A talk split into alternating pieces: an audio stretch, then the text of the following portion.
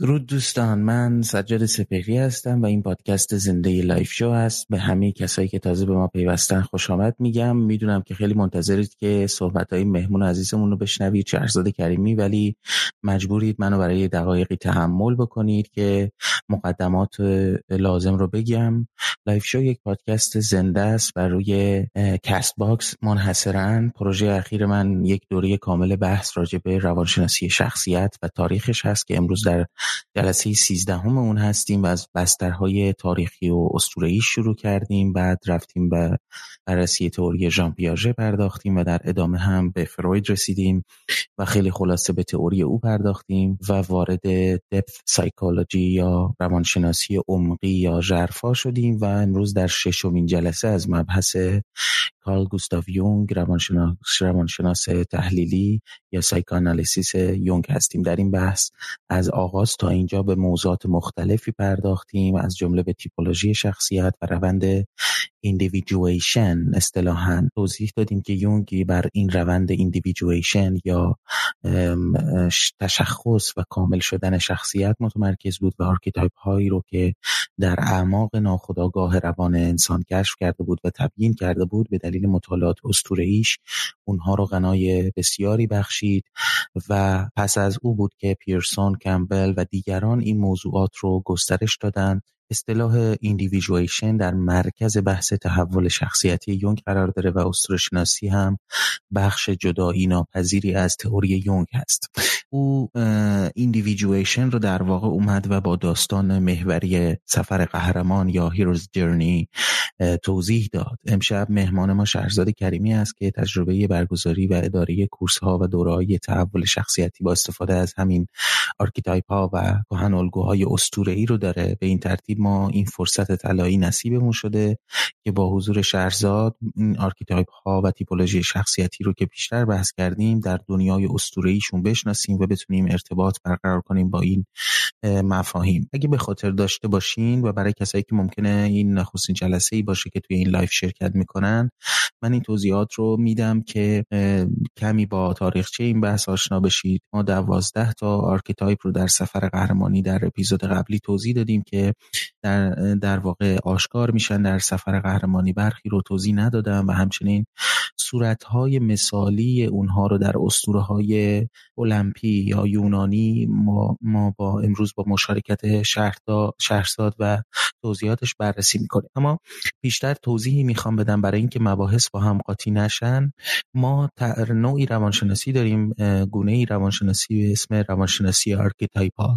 روانشناسی archetypal دقیقا روانشناسی یونگ نیست. در نتیجه روانشناسی Jungian در حقیقت تاثیر عمیق و نقش اصلی و اساسی در شکل‌گیری روانشناسی archetypal داشته و ما هم در اینجا برای اینکه هم این مفاهیم Jungian رو بهتر متوجه بشیم و هم اینکه ببینیم این دانش archetypal تا چه اندازه پتانسیل گسترش داشته و گسترش می‌تونه پیدا بکنه و مخصوصا برای اینکه یک شمه ای از داستان قهرمانی و بحث دسترسی به این داستانهای اسطوره‌ای داشته باشیم این بحث رو انجام میدیم. اما خود روانشناسی archetypal در حقیقت کمی خارج از تئوری و مکتب یونگ هست. چون مفهوم ایگو رو گسترش میده و بیشتر با پدیده به اسم سول یا روان در تماس هست و در ارتباط هست و متمرکز رو اون هست و تعریفش هم از سول خیالات یا به اصطلاح فنتزی های بنیادینی هست که باعث تحریک همه رفتارهای زندگی می میشه و به این ترتیب متمرکز میشه روی خدایان الهه ها demigods یا به اصطلاح نیمه خداها فانی ها حیوانات حتی که در واقع با تبیین اونها زندگی روانشناختی ما رو در واقع توضیح بده. در این چارچوب ego هم تعریف کلاسیکش رو نداره تعریف فرویدی یا یونگی نداره بلکه فانتزی است در واقع در میان بقیه مجموعه ای از فانتزی ها به این ترتیب مراقب باشید که در این بحث ها روانشناسی archetypal رو با روانشناسی مکتب یونگ یا Jungian اشتباه نگیریم چون روانشناسی archetypal به نوعی یکی از مکتب post Jungian یا پسا یونگی هست که اگر بخواید بیشتر در دربارش بدونید می‌تونید که نوشته های اندرو ساموئل رو در این رابطه مطالعه بکنید. من در این پروژه به هیچ وجه قصد ندارم اینجا متوقف بشیم و در ادامه هم خواهم پرداخت به مکاتب existentialist مثل راجرز، فرانکل و دیگران و این جلسات رو با شهرزاد تا اونجایی که فرصت داشته باشیم از برکت وجودش استفاده بکنیم که تصویر روشنی بتونیم ترسیم بکنیم از پتانسیل ها و مفاهیمی که در این نوع از روانشناسی و خودشناسی وجود داره و ادامه ماجرا رو پس از اون پیش بگیریم. خیلی خوب. خوش آمد میگم به شهرزاد, عزیز و ممنونم که اینجا با ما هستی. تا از دانسته ها و تجربیات ارزشمندت استفاده کنیم من با اجازه جا به جا وسط حرفات خواهم پرید. تا نکاتی که درباره اساطیر یونانی توضیح میدی وصل کنم به توضیحاتی که از بابت تئوریک در جلسات قبلی دادیم و به نوعی تلاش می‌کنم که به شکل خلاقانه ای و حساب نشده ای کاملا این لینک ها رو بین اونچه که از میتولوژی میشنویم با تئوری های روانشناختی شخصیت و برقرار بکنیم که تصویر بهتری ایجاد بشه. این جلسه به نوعی مملو از داده های تازه برای شما خواهد بود. در عین حال به نوعی تفکر جمعی هم هست و ممکنه توش اشتباه هم من بکنم و پیشا پیش میگم که تمام تلاشمو می‌کنم که کم خطاتر باشم. ولی در مجموع اگر شما هم نکته ای دارید حتما در کامنت ها بنویسید یا حتی اگه جرأت دارید زنگ بزنید. مرسی. خب یه قطعه کوتاه پخش می‌کنم و میریم و به صحبت های شهرزاد گوش می‌کنیم که می‌خواد برای ما در واقع این اساتیر رو با یک زبان بسیار روان و راحتی توضیح بده. چون نقطه ضعف من در واقع اینه که خیلی پیچیده و مغلق حرف می‌زنم. اتفاقا شهرزاد خیلی روان و شیوا و به زبان ساده و در این حال مسلط این اسطوره ها رو در متن یک داستان اسطوره‌ای جذاب قرار میده برای ما و ما بهش گوش خواهیم کرد.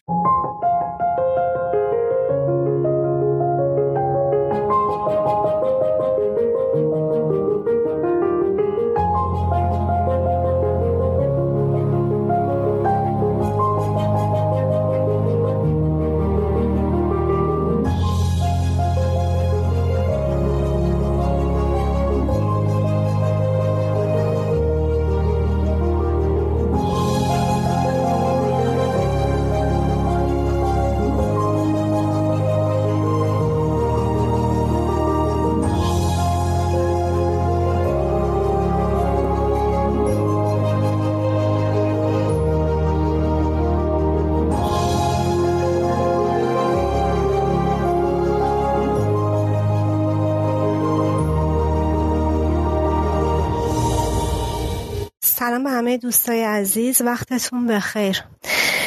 خوشحالم که کنارتون هستم. امیدوارم که یک برنامه خیلی خوبی رو کنار هم داشته باشیم یاد بگیریم از هم و استفاده کنیم. مرسی از سجاد جان که این فرصت رو در اختیار من قرار دادن. مرسی از دوستانمون که آنلاین هستن. خب همونجور که سجاد جون اشاره کردن در واقع داستان archetype ها اصلا داستان یونگ نبود و اولین بار نیچه مطرح کرد. ولی از اونجایی که یونگ باز بود به مسائل گوناگون این رو پذیرفت و بهش تا حدودی پرداخت و از اونجایی که یونگ به روان در واقع ناخودآگاه جمعی ما اعتقاد داشت بعدها خانم شینادا بولن و بقیه اومدن و اون رو کامل کردن و دیدن که این خصوصیات رفتاری ما انسان ها توی دستبندی های خاصی قرار می‌گیره که روش اسم گذاشتن. همون دستبندی هایی که ما توی زندگی و بر اساس تجربه خیلی استفاده می‌کنیم و در موردشون حرف می‌زنیم. راجع به اینکه یک آدمی برونگرا زود عصبانی میشه در لحظه زندگی می‌کنه مهربونه یا بسیار منظم و چارچوبدار هستش. در واقع اسطوره ها فقط اومده اینها رو برای ما دسته کرده. بر اساس خدایان یونان باستان. همونجور که می‌دونیم یونانی ها به چند خدایی اعتقاد داشتن.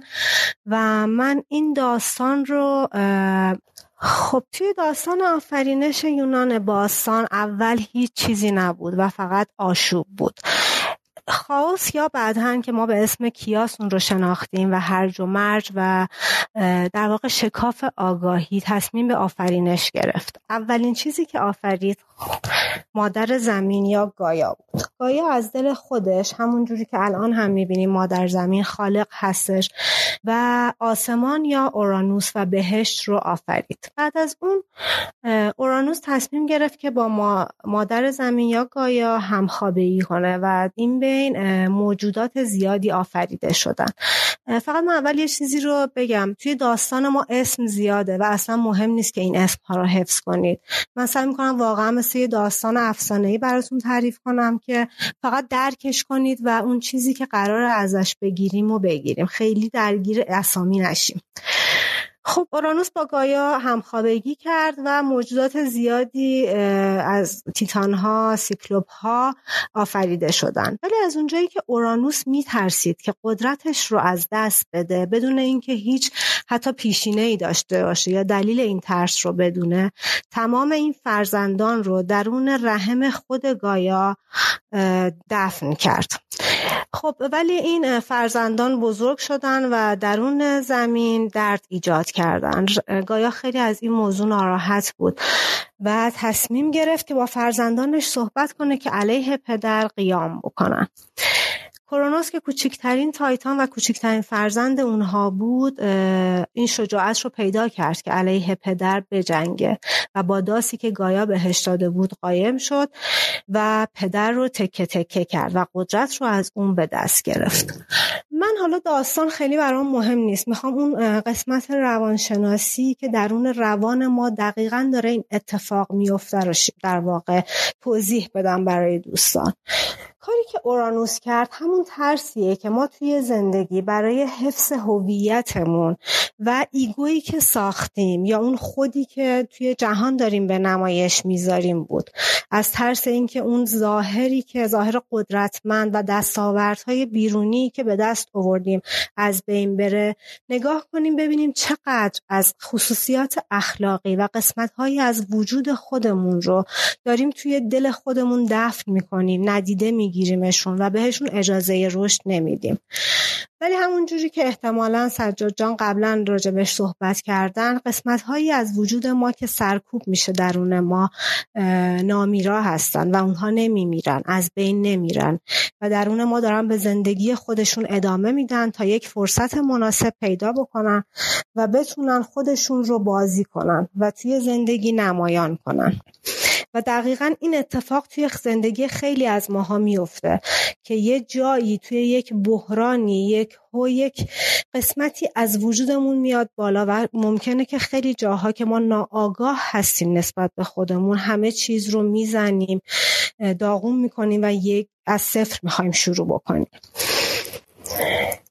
خب بعد از داستان کرونوس که تونست پدر رو تکه تکه بکنه در اون حین اورانوس بهش گفت همین بلایی که سر من آوردی. بچه های تو بدتر از این رو سرت میارم. به خاطر همین کرونوس بعد از اینکه به قدرت رسید با خواهرش رعا ازدواج کرد و از رعا فرزندانی داشت. ولی این دفعه کرونوس از اورانوس هم آگاه تر بود. برای همین تصمیم که اونها رو دفع نکنه که کس دیگه ای کنترلشون رو به عهده بگیره. و خودش هر بچه ای رو که به دنیا می اومد قورت می‌داد. و این دقیقا همون جاییه که ما سفر قهرمانیمون رو شروع می‌کنیم و با یک سفر فکر می‌کنیم که قهرمان زندگی شدیم و دوباره شروع می‌کنیم برای حفظ سمت قهرمانیمون بقیه قسمت های وجودیمون رو سرکوب کردن و نادیده گرفتن.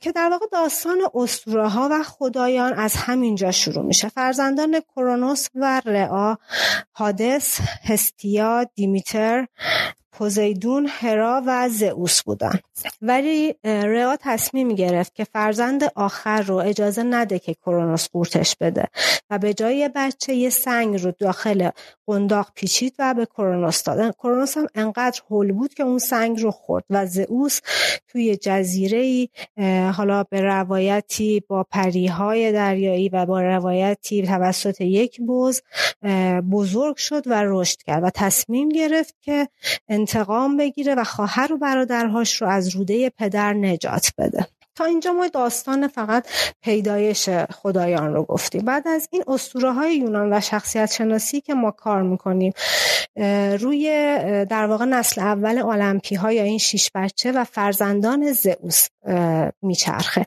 اگر تا اینجا سوالی هست من جواب میدم که بعدش برم روی بسترهای اصلی روانی ما بر اساس اسطوره ها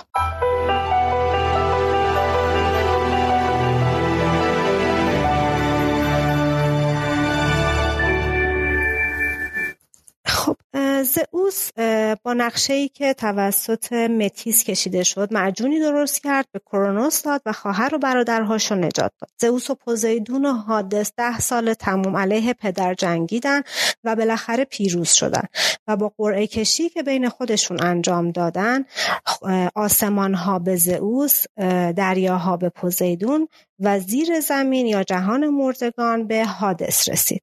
همونجور که می‌بینیم در واقع بین پسرها این تقسیم بندی انجام شد. البته خدابانوان هم هر کدوم انرژی هایی گرفتن. ولی در واقع این سیستم مرد سالاری از همینجا حکومتش در واقع مهر تایید خورد و ادامه پیدا کرد. حالا ما بعد از این وارد داستان اصلی میشیم که سجاد جان همراهی می‌کنه برای مچ کردن در واقع شخصیت ها با شخصیت های دیگه توی قسمت های حالا سفر قهرمانی و قسمت های دیگه. سه تا بستر روانی اصلی همه ما انسان ها داریم که همه شخصیت هامون بر پایه این سه تا بستر البته از لحاظ اسطوره های در واقع شخصیتی من دارم میگم نه از مباحث دیگه. که شامل زئوس پوزیدون و هادس هستن که بقیه archetype ها که 15 تا کهن الگو ما داریم روی این سه تا بستر سوار میشن. که من اینا رو به تفکیک براتون توضیح میدم. زئوس که خدای خورشید هستش و خدای آسمان ها شد که البته بعدها زمین هم به اون تعلق گرفت و اینجوری سمت خدای خدایان را به خود گرفت. خداوندگار منطق هستش. کسایی که توی بستر زئوسی دارن زندگی می‌کنن نه لزوما archetype شون زئوس باشه یا این انرژی توشون بالا باشه. حالا من توضیح میدم که توی بستر زئوس ما آپولو آتنا و آرتمیس رو داریم. که فرزندان زئوس هستن. این سه تا حوزه که می‌خوام توضیح بدم به صورت سادهش اینجوری میشه. آدم هایی که در اثر حوزه سر هستن که با ذهن و منطق تصمیم می‌گیرن برنامه ریزی دارن و هدفمندن. کسایی که در حوزه پوزیدون یا حوزه دل هستن تصمیمات مهم زندگیشون بر اساس هیجانات و عواطف و غرایز هستش. و دسته سوم که توی بستر هادس قرار می‌گیرن یا قلمرو هادس.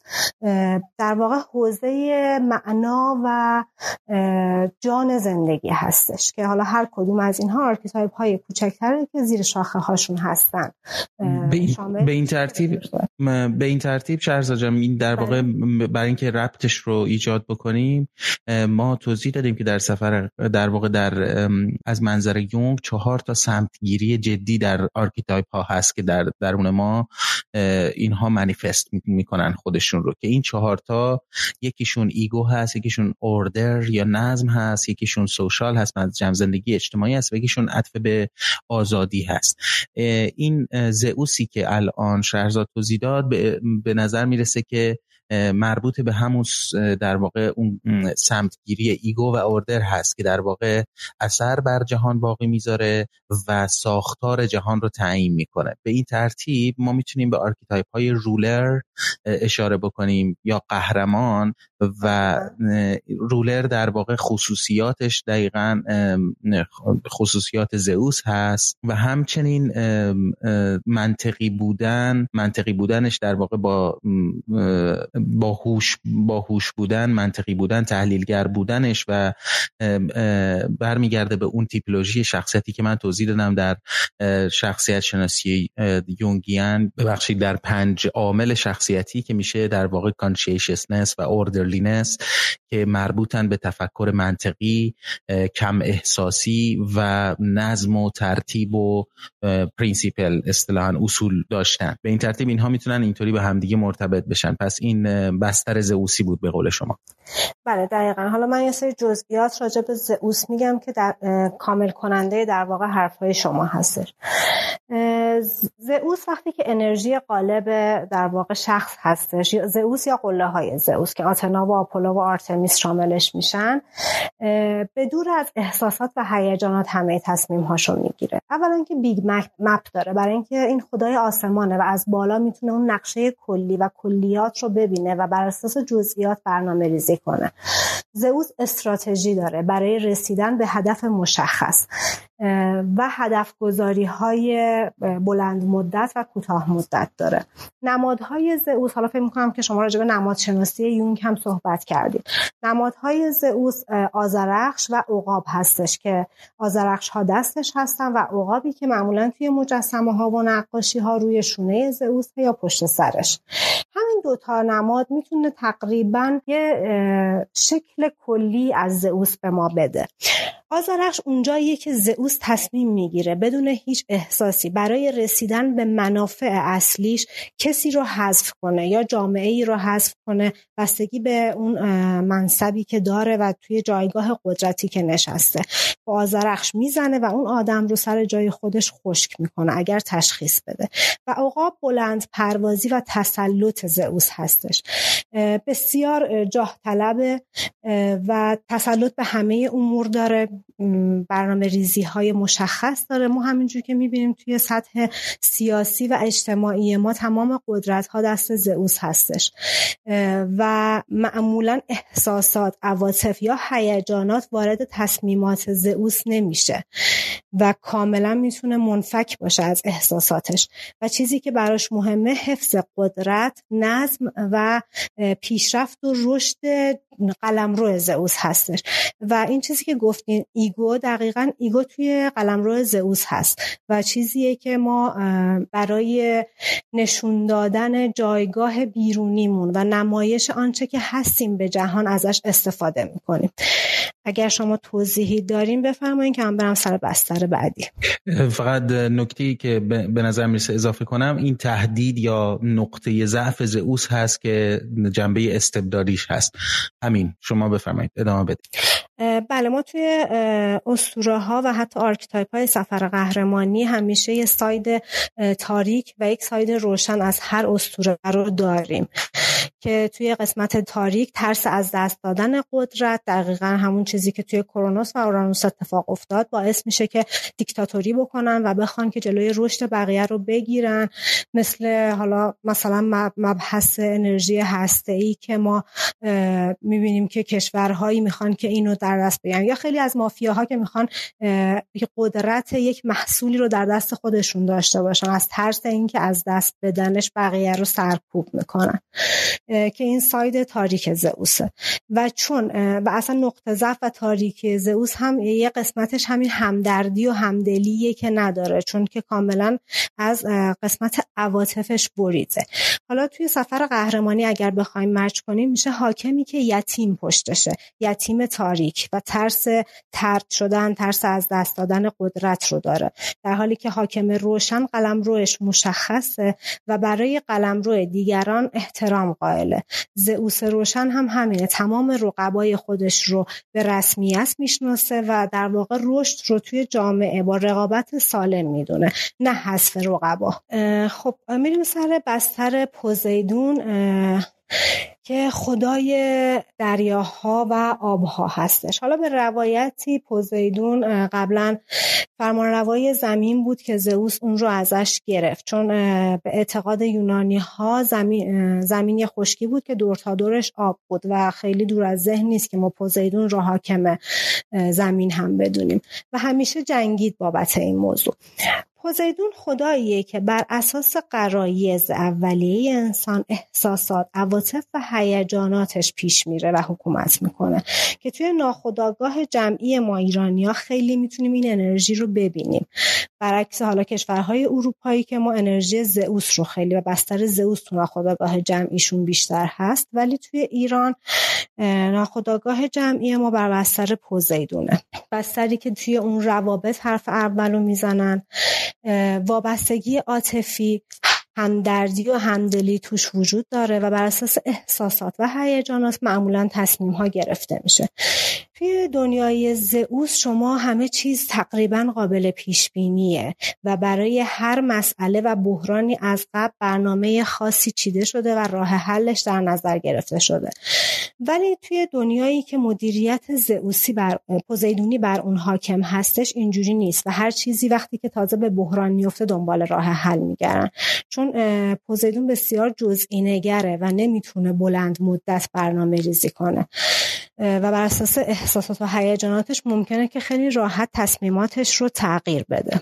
این ترتیب اصلا خدای فرمان روای دریاها بودن پوزیدون در واقع استعاره است از یا میشه گفت ابسترکتی است از وضعیت ناخداگاه چون که در واقع بر ما ناشناخته است و محل در واقع اگریشن از از طرف منفی خودش و از طرف مثبتش محل احساسات هیجانی است که در واقع از منطق عبور می‌کنند به این ترتیب میشه گفت که به نوعی پوزیدون در واقع سمبولی است از امواج دریا رو میشه تشبیه کرد به امواج هیجانی روان و اینکه و اون ناشناختگیش و اینکه منشأ اتفاقات نا غیر قابل پیش بینی طبیعی است. مثل طوفان زمین لرزه اینجور چیزها که میشه اون رو استعاره ای از ذهن ناخودآگاه گرفت. یعنی اون چیزی که از درون ما در واقع آشکار میشه بدون اینکه ما کنترلی برش داشته باشیم. درسته. دقیقا می‌خواستم الان نمادهاش رو بگم که نمادش زمین لرزه است و دقیقا شما می‌تونین ببینین که هیچ جوری با هیچ دستگاهی هنوز نتونستن که این رو در واقع پیش بینی کنن یا جلوش رو بگیرن. و دقیقا وقتی میگیم پوزیدون خدای دریا هاست و قلم روش دریاست دقیقا همون حسی رو که دریا میده می‌تونیم از روی اون شخصیت پوزیدون رو بشناسیم. دریا توی حالت آرومش بسیار لذت بخش و زیبا و حس خوبی به همه ما میده. ولی توی حالت طوفانی یا سونامیش واقعا ترسناک و وحشتناکه و این دقیقا پوزیدون وقتی که می‌خواد از کسی انتقام بگیره دیگه مثل زئوس با آزرخشش نمی‌زنه یک دونه درخت رو فقط خوش کنه تو جنگل. وقتی که طوفانش میاد تقریبا همه رو در بر می‌گیره. منتها فرقی که با زئوس داره اینه که زئوس خیلی بی احساس می‌تونه این کار رو انجام بده. ولی پوزیدون دغدغه انسانها رو داره. دغدغه در واقع حفظ وابستگی پیوند خونی وابستگی خانوادگی همدردی و انسانیت رو می‌تونه درک کنه و این قسمت روشن پوزیدون هستش و اینکه خیلی راحت به احساساتش دسترسی داره و می‌تونه اونها رو بشناسه. شاید چیزی که واقعا زئوس باید درون خودش رشد بده و از اون ور زئوس سایه پوزیدونه و برای بستر پوزیدونی لازمه که ما شروع کنیم به مرزگذاری هدف گذاری و کمی در واقع چارچوب های ذهنی و اجتماعی خودمون رو بچینیم. قلمروی پوزیدون هم خب قله هایی داره که ما archetype های هرا، دیمیتر، آرس و آفرودیت رو داریم که توی این حوزه هستن و اونها هم بر اساس هیجانات و احساسات معمولا تصمیماتشون رو می‌گیرن. سه تا برادر یا این سه تا قلمرو توی حوزه قلمروی خودشون قوی ترین هستن و می‌تونن توی حالت تاریکشون دیکتاتور باشن. ولی توی حالت روشن معمولا اینها نفر اول و قدرتمند هستن و می‌تونن هدایای خودشون رو به همه انسان ها بدن.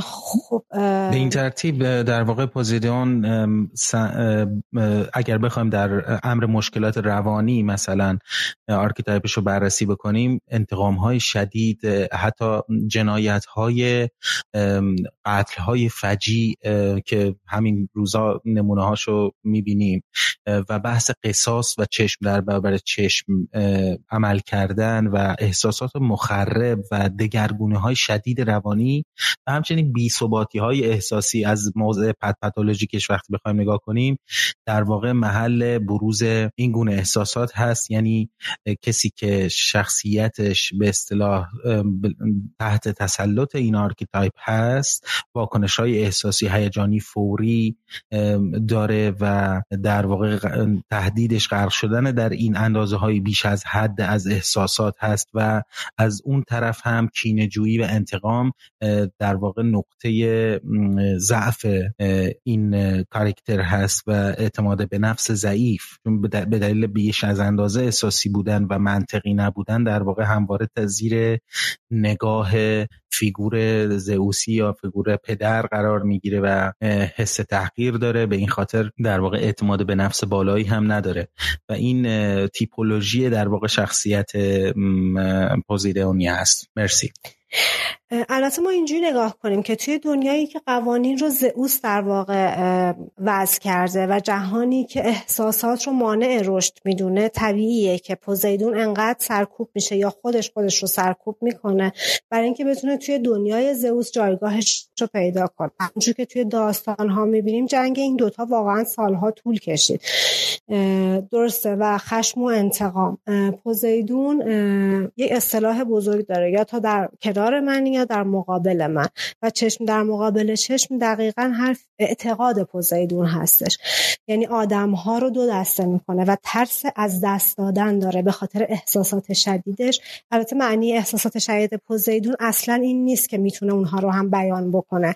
اما می‌شناسه احساساتش و تمام شعرها داستانهای عاشقانه و فیلمهایی همراه خودشون می‌برن از انرژی پوزیدون و از بستر پوزیدونی بیرون میان.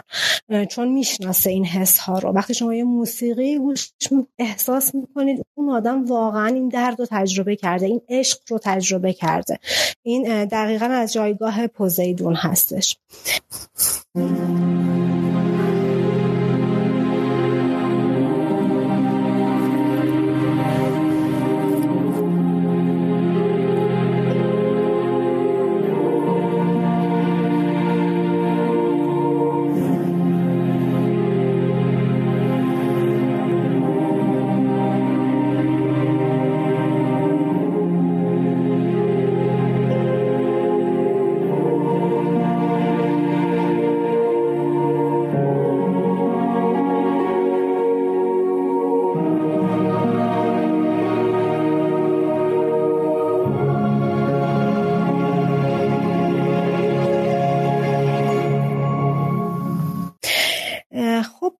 سوم ما حادث هستش. همونجور که می‌بینیم توی قرعه کشی قلمرو جهان زیرین و سرزمین مردگان به حادث رسید. البته اشتباه نکنیم حادث خدای مرگ نیست. یعنی کسی نیست که جونها رو می‌گیره. ولی صاحب سرزمینی هستش که ناخداگاه جمعی و فردی ما اونجا قرار داره. جایی که ما تمام خصلت های سرکوب شدهمون رو اونجا میفرستیم یا جایی که روحها پس از مرگ به اونجا مهاجرت می‌کنن.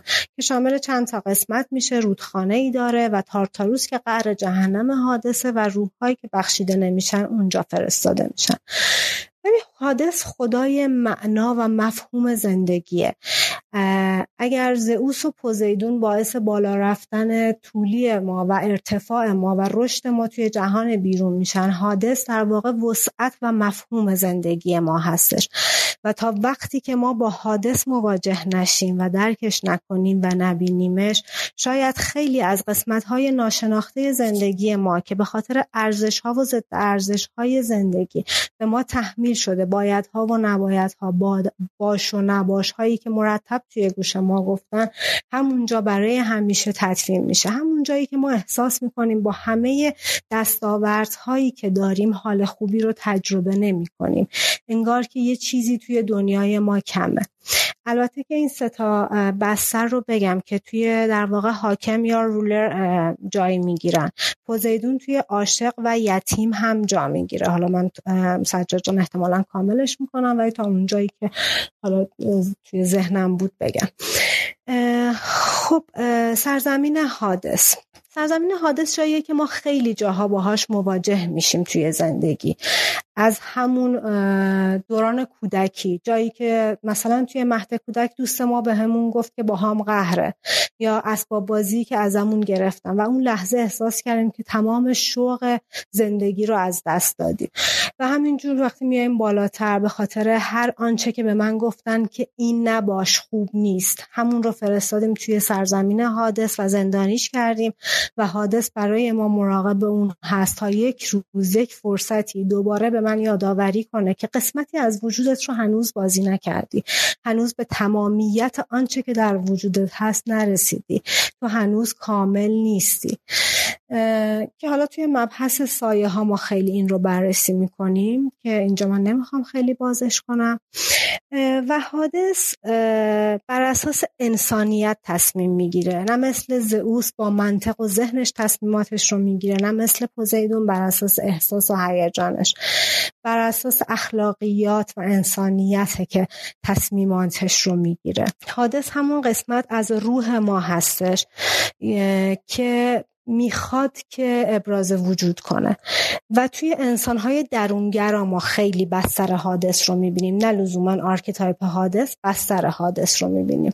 انسانهایی که با خودشون سر و کار دارن از خودشون انرژی می‌گیرن نه از دستاوردها و آدمهای بیرونی.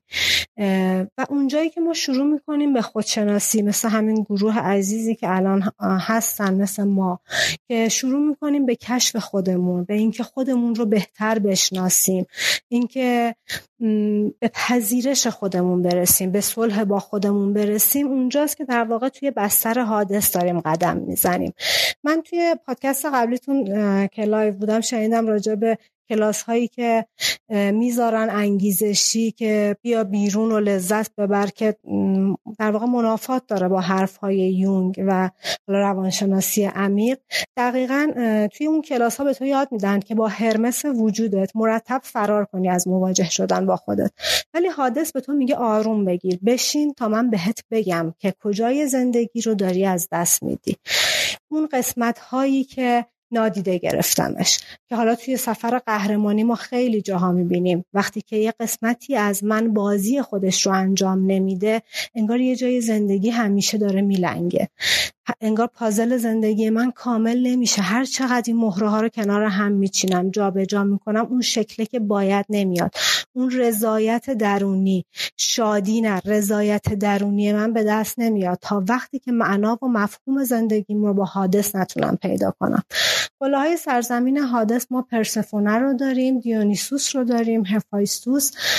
هرمس توی ستا قلم رو در حرکت پرسفونه و دیونیسوس هم هم توی سرزمین زئوس هستن و هم توی سرزمین حادث که توی حالت در واقع سطح آگاهی اولیه و سطح آگاهی بالاشون می‌تونن توی سرزمین حادث رفت و آمد کنن و به معنا و مفهوم زندگی برسن. و حسیا رو داریم که باز معنا و مفهوم پذیرش و صلح درونی خدابانوی آتشکده هستش و به در واقع اون صلح با تمامیت وجود خودش رسیده. خب من تا اینجا تقریبا تا اسم تمام archetype هم گفتم. مطمئن چون قرار اسطوره ها رو اینجا کار نکنیم فقط در حد خلاصه گفتم. حالا توی سفر قهرمانی سعی می‌کنیم اینها رو بیشتر راجع بهشون صحبت بکنیم.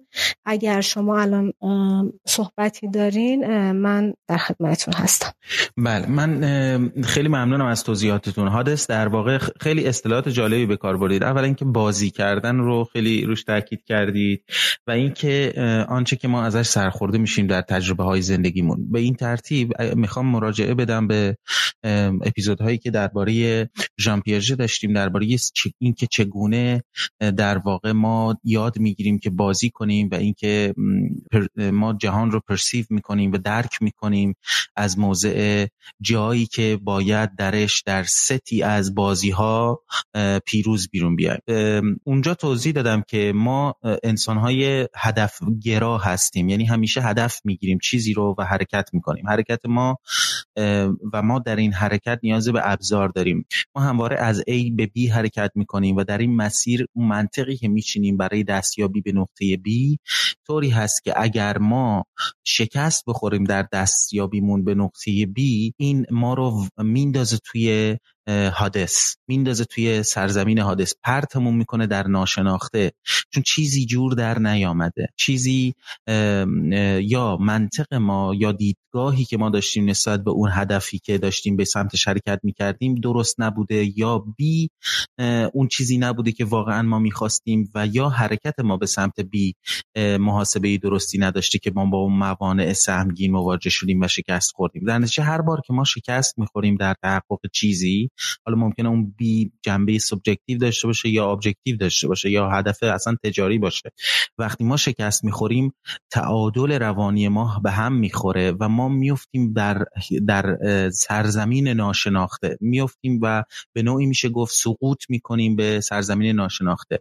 و این عدم تعادل در واقع این ناشناختگی و تاریکی بخشی از همین سرزمین حادث هست در این منطقی که داریم الان توضیح میدیم و منطق استوره ایش نکته دیگه ای که شما اشاره کردید مربوط بود به در واقع ناخودآگاه جمعی در واقع ناخودآگاه فردی و جمعی. به نوعی به شخصیت ها به تیپولوژی شخصیت اشاره کردید. ما شخصیت introvert و, و اکستراورس داریم. شخصیت introvert در واقع با از منظر یونگ شارژ میشه با زمانی که با خودش سپری می‌کنه. یعنی زمانی که در جمع نیست در با دنیای objective بیرون برخورد نداره و درونگراست به این صفت که شارژ روانیش از درون رخ میده. و اکستراورس هم همینطور. به این معنی که اگر شخص درونگرا مثلا در حال سخنرانی باشه حتما باید جایی جبران کنه این act extrovert خودش رو باید جایی در خلوت خودش جبران بکنه که بتونه دوباره شارژ بشه. به این ترتیب هادس جایی است برای خلوت کردن با خود و, و در واقع دیدن اون جنبه های تاریک و نهفته درون ما. به عبارتی آنچه که یونگ میگه که میگه انسان کامل نمیشه تکمیل نمیشه و روند ایندیویدویشن اتفاق نمیفته مگر مگر آنکه انسان با جنبه تاریک وجود خودش تعامل برقرار کنه یا شدوی خودش رو به اصطلاح بشناسه. به این ترتیب حادث هم نقطه است که در واقع آدم در درون خودش سیر می‌کنه و حتی اگه در جمع باشه به نوعی گوشگیری می‌کنه و ساکت از جنبه کارکترستیک شخصیتی و از سوی دیگه در جنبه منفی خودش حادث در حقیقت در مخصوصا با منطق پدر سالارانه اگه به موضوع نگاه بکنیم همواره در نقطه حقارت قرار می‌گیره و در دنیای پیشرفت رقابت در واقع دچار احساس حقارت و کمی اعتماد به نفس هست چون با استانداردهای دنیا سازگاری نداره. افسردگی و در نهایت تحریف واقعیت هم رخ میده در سرزمین حادث. به این معنی که ما من حادث و فرض می‌گیرم شدو و قلمرو ناخداگاه ما و احساسات ناخداگاه ما. ممنونم از توضیحاتتون. مرسی. از شما خیلی عالی بود. بله دقیقا همین توی دنیای پدر سالار. حالا شما که میگین منظور همون قلمرو زئوسه جهان بیرونی دستاوردهای اجتماعی و آن چیزی که در روی زمین داره اتفاق میفته و تمام جنگ های ما برای رسیدن هاست. البته حالا توی نمودار زندگی معمولا بعد از میانسالی ما به سمت خودشناسی و کشف سایدهای دیگه وجودیمون پیش میریم و خیلی بیشتر با حادث و حسیا ممکنه که آنس بگیریم و سعی کنیم که با خودمون بیشتر آشنا بشیم. مثلا دلمون بیشتر می‌خواد بریم طبیعت. دیگه خیلی دنبال این نیستیم که هی خودمون رو توی جهان اثبات کنیم یا برای دست آوردن چیزی یا جایگاهی بجنگیم. و بیشتر دنبال اون احساس آرامش درونی هست. به این ترتیب آی من از همون archetype innocent یا کودک یا معصوم شروع می‌کنم که شعارش در واقع آزادی است و اندیشه محوریش در واقع شادمانی هست و استراتژیش اینه که همیشه کار رو درست انجام بده و نقطه ضعفش همون حالت بیگناهی یا معصومیت ساده لوحانه‌ش هست و استعدادش هم در ایمان داشتن و مثبت نگریش هست که خب ما اون این archetype رو به اسم ساده لوح، عارف، رمانتیک، رویایی، اوتوپیایی، قدیس، قدیسه اینجور چیزها می‌شناسیم. در در اسطوره شناسی که شما الان توضیح دادید این به کدوم اسطوره ها ارتباط برقرار می‌کنه؟ یه توضیحی بدم. کاملا اینها با هم مچ نمیشن. ولی یه سری از اینها بیشتر می‌تونن توی این آرکیتایپ های سفر قهرمانی خودشون رو نشون بدن. بله دقیقا. یعنی در واقع جنبه های غالبشون رو آره جنبه های بله. غالبش میشه. ولی کاملا مچ نمیشن با هم. خب معصوم یا بیگناه و پاک در واقع. توی اسطوره ها ما ایزدبانوان پرسفونه رو داریم که توی مرحله اول آگاهی چون ما توی کلاس اسطوره ها میگیم که توی مبحث اسطوره ها ما سطح آگاهی مختلف برای هر آرکیتایپ داریم که سطح آگاهی اولیه میشه که می‌تونه نقاط ضعف اون آرکیتایپ رو بیشتر بازی کنه و سطح آگاهی رشد یافتشه که بیشتر اون side روشن و مثبتش رو بازی می‌کنه. ما پرسفونه رو داریم که کاملا نماد معصوم هستش. توی مرحله اول دختر سرخوش بیگناه امیدوار می‌تونیم سیندرلا رو مثال بزنیم که کاملا نماد پرسفونه هست اینکه من خوبم پس جهان به من خوبی می‌کنه و می‌تونه به آدم ها اعتماد کنه خیلی راحت حتی اگر بارها و بارها ضربه بخوره از اونها. توی خدایان دیونیسوس رو داریم که باز توی مرحله اول خودش رو فرزند خواست خداوند می‌دونه و حس این رو داره که جهان در خدمت من هست و به من هر نعمتی رو که بخوام به میده. تا یه حدودی هرمس رو هم داریم. معصوم در واقع اون بهشت اولیه است. بهشت و امنیت اولیه ای که ما توی دوران کودکی با همه ناتوانیمون داشتیم و اعتماد داشتیم به آدم های بزرگی که داشتن از ما مراقبت کردن بسیار عالی. بریم سراغ آرکیتایپ بعدی که من توضیح داده بودم توی اپیزود قبلی. caregiver یا مراقب یا پرستار هست که خب به اسم مادر حمایتگر چه می‌دونم یاریگر نوع‌دوست اینها هم ما می‌شناسیم که در واقع اون چه که درش غلبه داره جنبه compassionate هست یعنی دلسوز عشق ورزی و سخاوت داره. این رو چگونه ما می‌تونیم تبیین کنیم در در اسطوره ها خب آرکیتایپ حامی در واقع حالا من حامی نامشون می‌برم. توی اسطوره ها ما خدابانو دیمیتر رو داریم که نماد کاملی از حامی هستش. مادر پرسفونه. مادری که همه زندگی و هدفش خلاصه میشه در فرزندش. توی حمایت کردن از دیگران همدلی کردن که اگر مراقب نباشه ساید تاریک حامی حس قربانی بودن ممکنه بهش دست بده.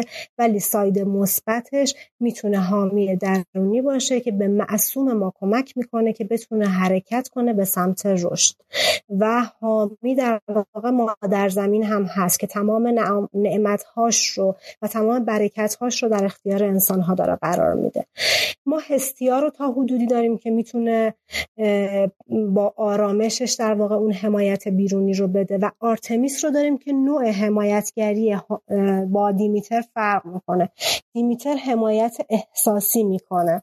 ولی آرتمیس حمایتی می‌کنه که آدم های ضعیف به خصوص آدم هایی که توی قسمت یتیم زخم خورده هستن بتونن حرکت کنن رشد کنن و ترمیم کنن خودشون رو. بسیار عالی. من چند تا چهار تا آرکیتایپ دیگرم میگم برای اینکه این بحثمون رو ببندیم.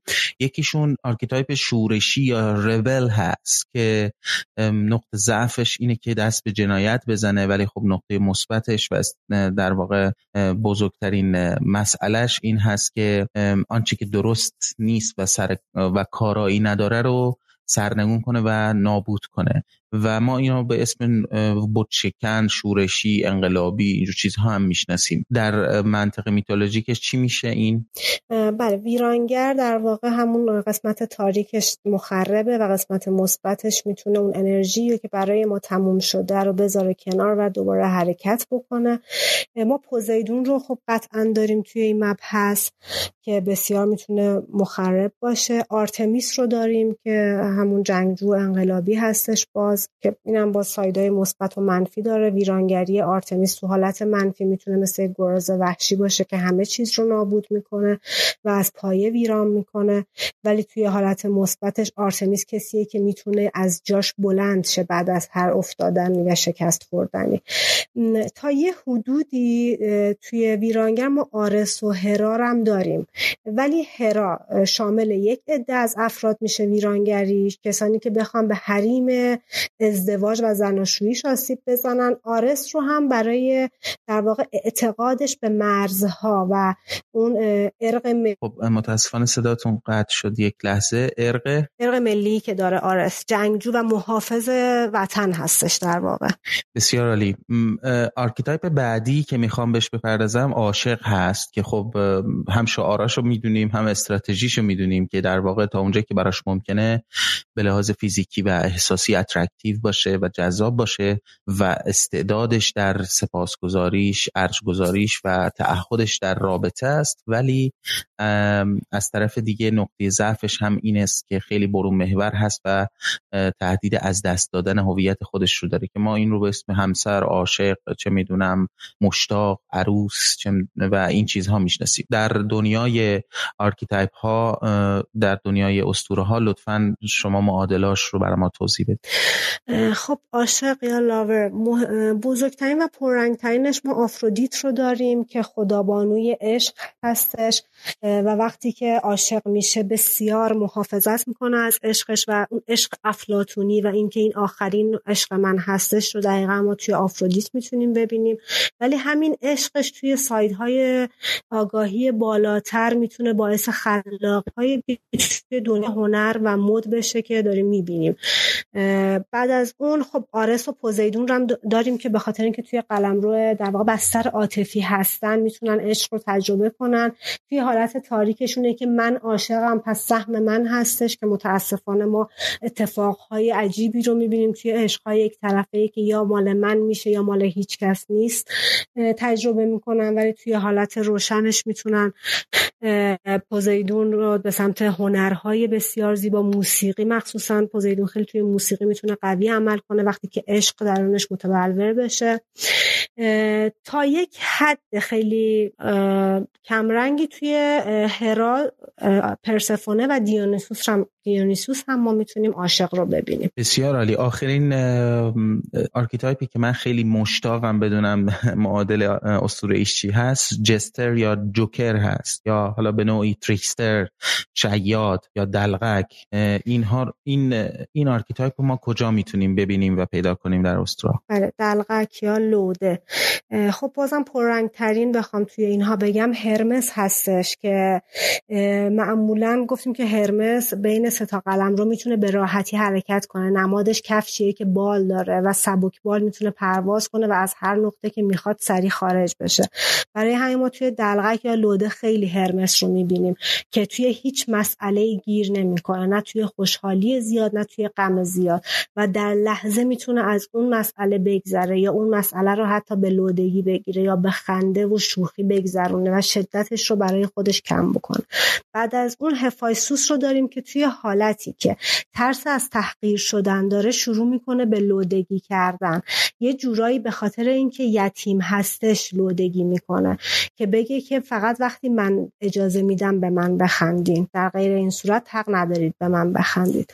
آفرودیت و دیونوسوس رو هم داریم که چون اینا خدایانی هستن خدایان و خدابانوانی هستن که در لحظه زندگی می‌کنن و بزرگترین مشخصه لوده و دلغک توی حالت حالا هم روشن هم تاریکش اینه که می‌تونه در لحظه آنچه را که براش زیبا هست ازش لذت ببره و ازش بگذره. خیلی جالبه. در واقع اون هرمس که میشه گفت مهمترین ایزد هست درباره که در واقع من منیفست می‌کنه این آرکیتایپ دلقک رو از خصوصیاتش این هست که خیلی باهوش هست و می‌تونه دزد باشه و می‌تونه دروغگوی زبردستی هم باشه. از طرفی هم همون در واقع میشه تریکستر همون شیاد رو می‌تونه در ساید منفی خودش یا به قول شما تاریک خودش داشته باشه و همواره در زمان حال هست. همونطور که شما گفتید و همه فرصت ها رو به نوعی بررسی می‌کنه و خیلی ساده وارد رابطه های مختلف میشه و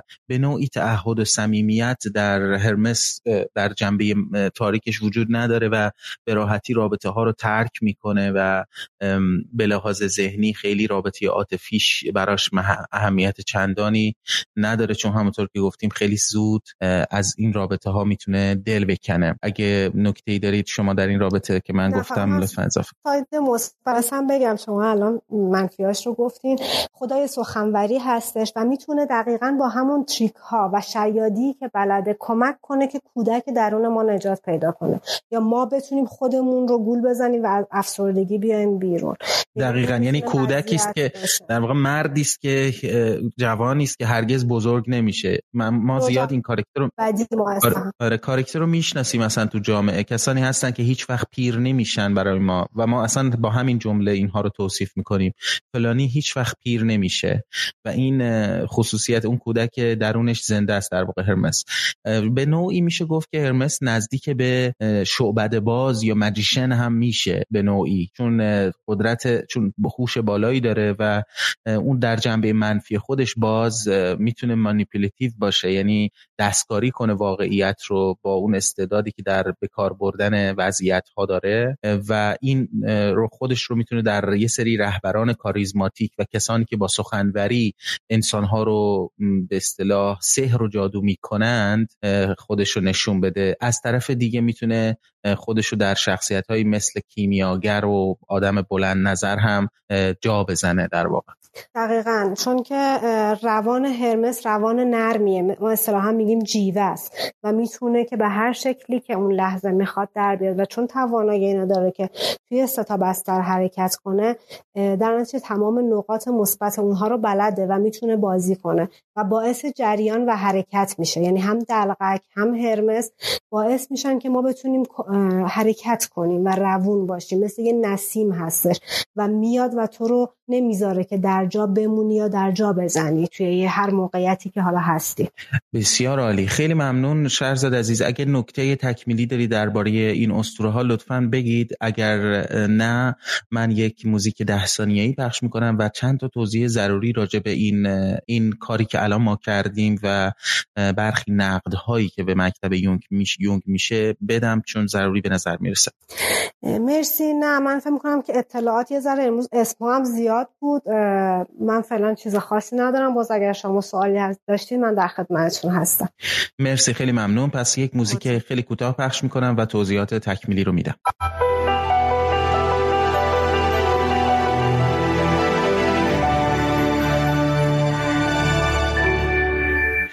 خب خیلی خوشحالم که این فرصت نصیبمون شد. شهرزاد خیلی مسلط بود به این خدابانوان و خدایان در اسطوره ها و خیلی خیلی راحت می‌تونست اینها رو توصیف بکنه در شرایط مختلف. امیدوارم بتونیم توی اپیزودهای دیگری این archetype ها رو بیشتر ادامه بدیم. مخصوصا اینکه اینکه چگونه عمل می‌کنن این archetype ها در زندگی ما با همون metaphor ی که توی اپیزود قبلی توضیح دادم metaphor کافه که شما فرض کنید روان ما یک کافه است که درش افراد مختلفی نشستند و این افراد مختلف هر کدوم figure هایی هستند pattern های universal ی هستند در ناخودآگاه ما در مکتب یونگ که بهشون archetype میگیم و در دنیای اسطوره ای اینها همه اسم های مشخصی دارن. اما لازم می‌دونم چند نکته مهم رو یادآوری کنم. ما قطعا توی یونگ نمیمونیم. حرفای خیلی خیلی زیادی هست در روانشناسی برای زدن. یک نکته ای که به نظر می‌رسه مهم باشه که بگیم این هست که لاکان یه روانشناس اجتماعی هست فراتر از بحث خداگاه که در واقع یونگ معتقده که خداگاه ساختار structure مشخصی داره معتقده که جهان زیرین یا ناخودآگاه هم ساختارمند هست و لاکان میگه که ناخودآگاه مثل یک زبان ساختارمند هست و اگر با دیدگاه لاکانی به موضوع نگاه بکنیم نظم های سمبولیک و تخیلی لاکان رو می‌تونیم به ترتیب با نظریه archetype یونگ و ناخودآگاه شخصی یونگ مطابقت بدیم. به این ترتیب نقش داستان های ای خیلی خیلی مهم میشه در شناخت استراکچر ناخودآگاه جمعی ما. به این ترتیب شاید به نظر برسه که این داستان ها به نوعی یا متافیزیک هستند و یا یا تخیلی. و این تخیلی اصطلاح تخیلی رو به معنی دیولویت کردن یا بی ارزش جلوه دادن این داستان ها از منظر خودشناسی برخی به کار می‌برن در حالی که این کاملا اشتباست. اما از طرف دیگه جدیترین منتقدان یونگ که خیلی متهمش می‌کنن به عرفانی و متافیزیکی بودن استدلالشون چی هست؟ استدلال این منتقدان این هست که به لحاظ علمی از اونجایی که archetype ها خیلی مفاهیم مبهمی هستند و از اونجایی که توسط خیلی از یونگین ها در انواع اقسام بسترهای مختلف روزمره مشاهده شدند و توصیف شدن به هیچ وجه نمیشه اونا رو تعمیم داد و نه اینکه پدیده های خاصی هستن به گونه ای که مثلا بشه اونها رو متحقق یا مشخص کرد. بنابراین این منتقدان ایراد می‌گیرن به یونگیان ها که شما چرا مطالعه سیستماتیک نمی کنید اما یونگ استدلالش در برابر این منتقدان این هست که در واقع شما در مسئله عجیب و پیچیده و بسیار عمیقی نظیر مسائل انسانی و به خصوص روانشناسی شما امکان تعریف دقیق عملیاتی ندارید در متدولوژی پژوهشیتون و حتی در بقیه حوزه های دانش هم. شما نمی‌تونید به صورت یک پارچه یک فرمول یک پارچه برای سیستم های پیچیده بنویسید.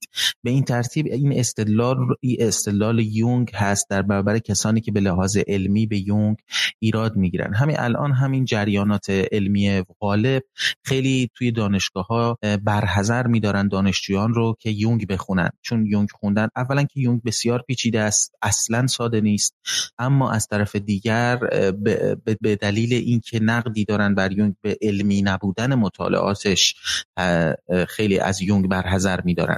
ما باید همیشه این نکته رو در نظر داشته باشیم از طرفی. از طرف دیگه فمینیست ها هستن که نقد می‌کنن تئوری archetypal رو که به نظر در واقع فمینیست ها به نوعی reductionistic هست. یعنی تقلیل گراست نظریه تئوری های archetype و کلیشه هایی از به اصطلاح stereotype هست. یعنی کلیشه ای برخورد می‌کنه با مفهوم زن و مرد و بحث جنسیت.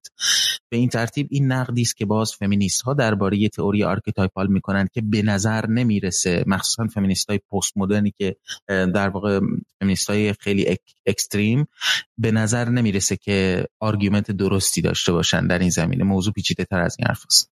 یکی از انتقادهای دیگه که به archetype میشه این هست که در واقع معتقدن برخی منتقدان میگن که دیدن این archetype ها و اسطوره ها کندنشون از بستری که در واقع درش به وجود اومدن و اون زمینه فرهنگی که اینها ازش منتزع شدن اشتباست یعنی برخی از این منتقدانی که مدرن هم هستن اظهار می‌کنن که archetype ها در واقع بیان های فرهنگی هستند که نمیشه اینها رو به یک سری مفاهیم تفکیک ناپذیری از تبدیل کرد و از متن فرهنگی منحصر به فردشون جدا کرد.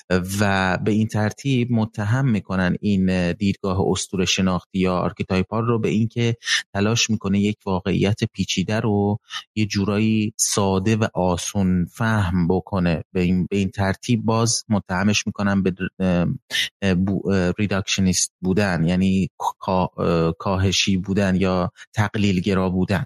یک نکته دیگری که باز درباره روانشناسی archetypal بخصوص و درباره یونگ تئوری یونگ هست تئوری archetype یونگ هست این هست که اونها متهم می‌کنن یونگ رو که به نوعی رومانتیسیزم و به نوعی prejudice یعنی تعصب در برابر تعصب درباره بدویت یا تاریخ بدوی و میگن که نظریه archetype در واقع یک تئوری غیر قابل سنجشی هست که حتی یک حوزه مناسبی هم برای تحقیق روانشناسی و علمی محسوب نمیشه و این رو زیر سوال می‌برن. و میگن این در واقع دلیل یونگ برای مطرح کردن این تئوری فقط به نوعی تبلیغی رومانتیک و تعصب آمیزانه از زندگی در واقع انسان بدوی بوده. یونگ منتها چنین چیزی نمیگه. یونگ حرفش این هست که بین مطالعات روانشناسی روانشناختی تجربی و مطالعات روانشناسی توصیفی باید فرق قائل شد و روانشناسی archetypal ریشه در روانشناسی نوع دوم داره. یعنی متدولوژیش توصیف هست و روانشناسی تجربی نیست. بر اساس این تجربه کار بالینی هست که تئوری archetype ها رو رقم زده و جنبه توصیفی داره و طبعا نمی‌تونه مورد مقایسه قرار بگیره با مطالعات روانشناختی تجربی. اما از طرف دیگه خیلی نکته جالبی که ممکنه برای شما هم جالب باشه این هست که برخی متخصصان علم ژنتیک معتقدند که ژنها در واقع معادلهایی از archetype هستند. چون حاوی اطلاعاتی از مای باستانی هستن و این رو حمل می‌کنن. مثلا ژنها آنزیمها هورمونها. کاتالیزورها فرمونها هورمونهای اجتماعی این تقسیم بندی هایی که در ژنتیک وجود داره مفاهیمی شبیه archetype دارن اینها و به نوعی این مسنجر هایی که در ژنتیک ازشون اسم برده میشه خیلی شباهت دارن با archetype های مثل هرمس یا پرومتوس یا مسیح در فرهنگ غربی. به این ترتیب ما باید وقتی که به یونگ و روانشناسی و مکتب یونگ نگاه می‌کنیم همواره این تهدید رو در نظر داشته باشیم که ممکنه مثل هیلمن وارد یک اصول شناسی فانتزی بشیم که به شدت توسط علم رانده بشه. و درست هم در نیاد و در نهایت کمکی هم به ترانسفورمیشن یا تحول شخصیتی و, تکمیل شخصیت نکنه. به این ترتیب ما به نظرم خیلی خوب تونستیم به طور کلی مکتب یونگ رو توضیح بدیم در جلسه های آینده با شهرزاد احتمالا فردا نه ولی پس فردا پیشنهادمون این هست و ایدمون این هست که بیایم و این archetype ها رو این اسطوره ها رو بذاریم توی metaphor کافه و ببینیم مثلا وقتی که کافه آتیش می‌گیره یا اتفاقی رخ میده در این کافه که ما هستیم این برخوردهای هر کدوم از این archetype ها هر کدوم از این اسطوره ها با این اتفاق چگونه هست و به نوعی به یک بینش بهتری برسیم از رفتارهای خودمون در قبال رخدادهایی که برای ما پیش میان در زندگی شخصیمون که ممکنه خیلی خیلی کمک کننده باشه برای همه ما و من امیدوارم که بتونیم این کار رو هم انجام بدیم و این بحث رو هم با هم پیش ببریم. خیلی خیلی ممنونم از شهرزاد به خاطر بحث های خیلی خیلی منسجم و دقیق و ساده و روانت و امیدوارم که شما هم از این بحث ها لذت برده باشید. توضیحاتتون راجع به یونگ مخالفت ها و موافق هاشون خیلی خوب بود. من فقط خواستم چیز تکمیلی بگم چیزی که حالا من خودم بیشتر بهش رسیدم. اینه که بله. مکتب یونگ برای من دقیقا خودشناسی بود نه درمان. ولی خیلی کمک کرد که بتونم در واقع خودم رو و رفتارهام رو آگاهانه تر ببینم.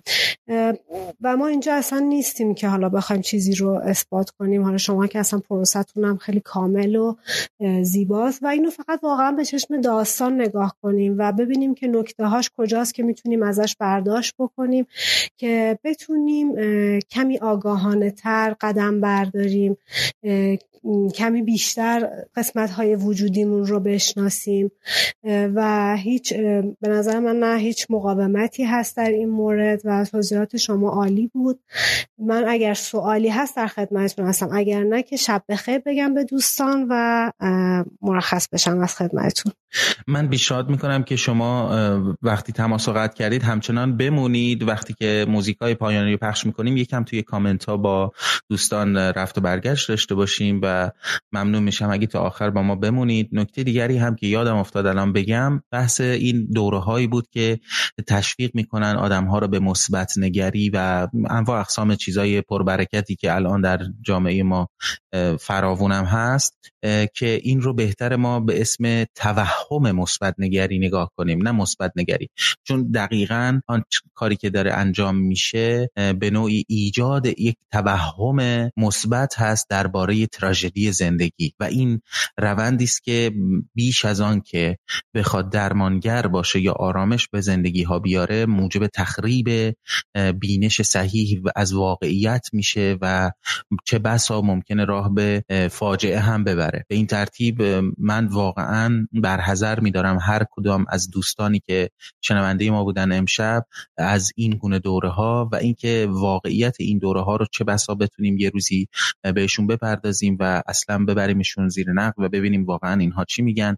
ولی در مجموع من ترم توهم مثبت رو استفاده می‌کنم به با الهام گرفتن از اساتید خودم در واقع نه اینکه ترم مال خودم باشه. به این ترتیب ممنونم از اینکه شنونده ما بودید و امیدوارم فردا نه پس فردا هم شنونده ما باشید که این بحث رو با شهرزاد عزیز ادامه میدیم. شب و روزتون خوش و بدرود.